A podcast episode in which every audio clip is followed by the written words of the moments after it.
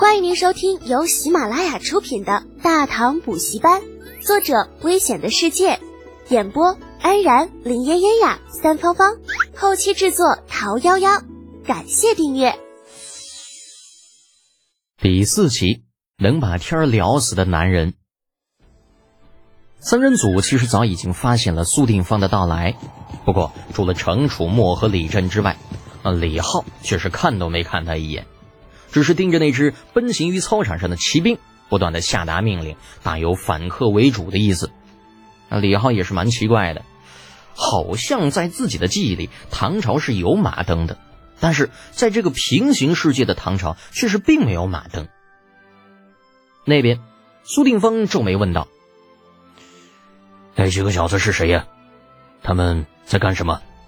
这自己地盘上多了三个莫名其妙的家伙，让他暂时忘记了李琦的交代。唐小伟回头看了一眼，表情纠结：“呃，都尉，你忘了，他们不就是早上大将军送来的三个小将军吗？”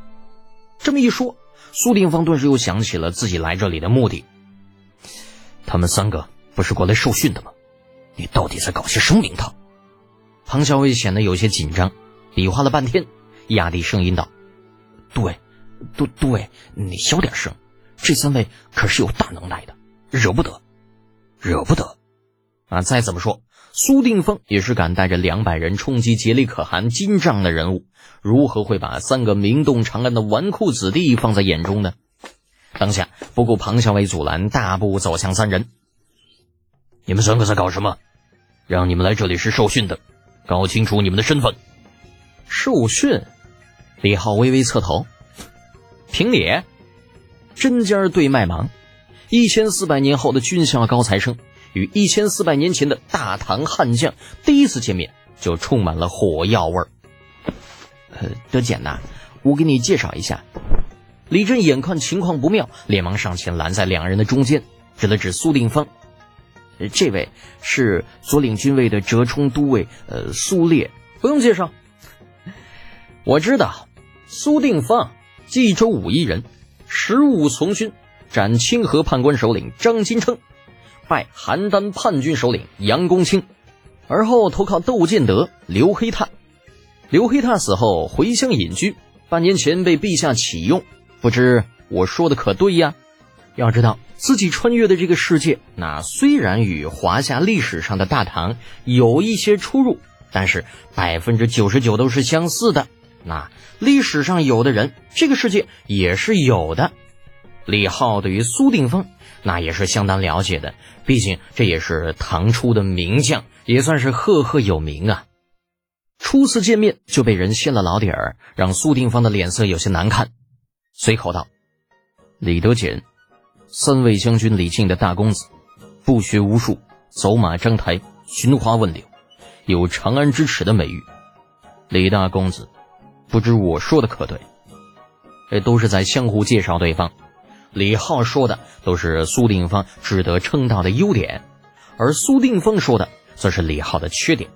一个抬轿子，一个扬沙子，相比之下高下立判啊！不过这也怪不得苏定方，因为就算程楚墨和李振也不知道自己的好友啊有什么优点可以拿出来炫耀。苏定方这个时候也是冷静下来。啊，知道自己刚刚话说的有些过分，正琢磨着如何补救，却听李浩叹了口气：“哎，世人笑我太疯癫，我笑他人看不穿。”苏都尉啊，着相啦！苏定方一脸懵逼，程楚墨、李振、庞校尉三脸懵逼。你这这个逼装的，真是让人猝不及防啊！如果说苏定方刚刚的言行属于洋沙子，啊，李浩的言行则完全可以把这天聊死。隔了好一会儿，程楚墨回过神来，一脸钦佩地拍着李浩的肩膀：“多简，这些年委屈你了。没什么，谁让我不羁的外表下有一颗广阔的胸怀呢？”啊，刚刚冷静下来的苏定方差点又炸了，还广阔的胸怀？你这想要原谅谁啊？谁烦谁不知道吗？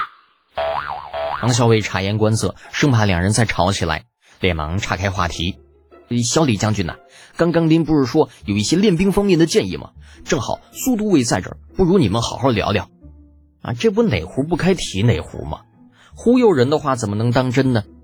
程楚墨和李振的脸色变得十分的难看，纷纷给李浩打起了眼色，示意他见好就收，啊，不要把这苏定方给惹毛了。到底是在别人的地盘，把主人家给惹毛了，岂能有好果子吃呢？不想，李浩似乎与苏定方杠上了，看也不看两人，就那么面带微笑的看着老苏，既不承认也不否认，啊，一副我等你的态度。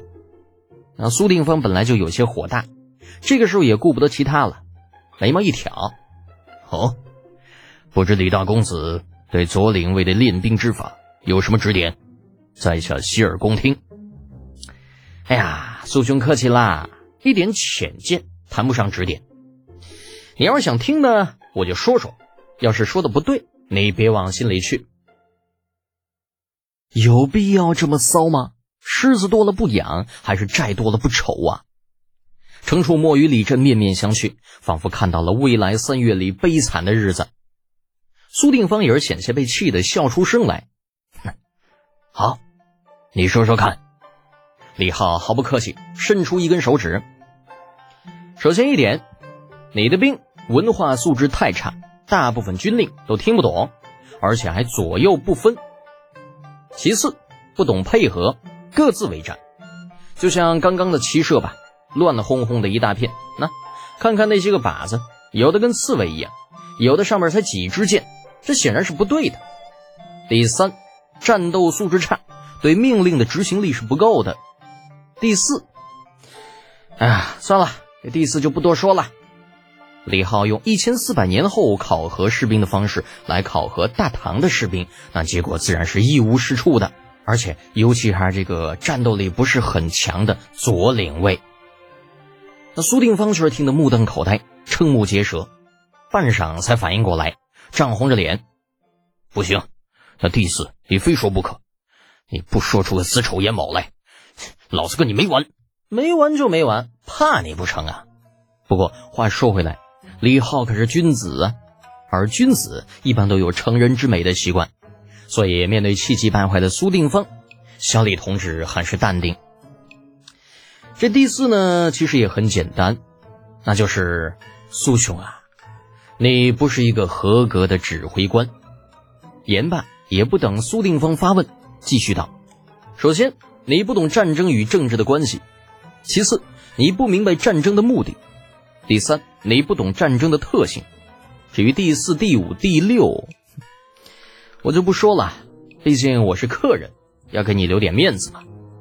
就这还给我留面子？你不一刀捅死我算了！苏定方黑着张脸，气得直喘粗气，不为李浩，而是因为自己实在回答不出那些个问题。谁他妈能告诉老子一下，以前看的那些个兵书里边也没有啊？而且眼前这货不是个纨绔吗？啥时候变得这么有学问了？这么有深度的问题，是一个纨绔能够问得出来的吗？面对苏定方的沉默，李浩露出了胜利者的微笑。只是拿出《战争论》目录的前三项，就已经把老苏唬得一愣一愣的。这要是全部背出来，那不得被奉若神明啊！哎呀，希望到时候老头子不要拿皮带抽自己才好。殊不知，这李浩也着实是小觑了大唐的将军们。听众朋友，本集已播讲完毕，请订阅专辑，下集精彩继续哦。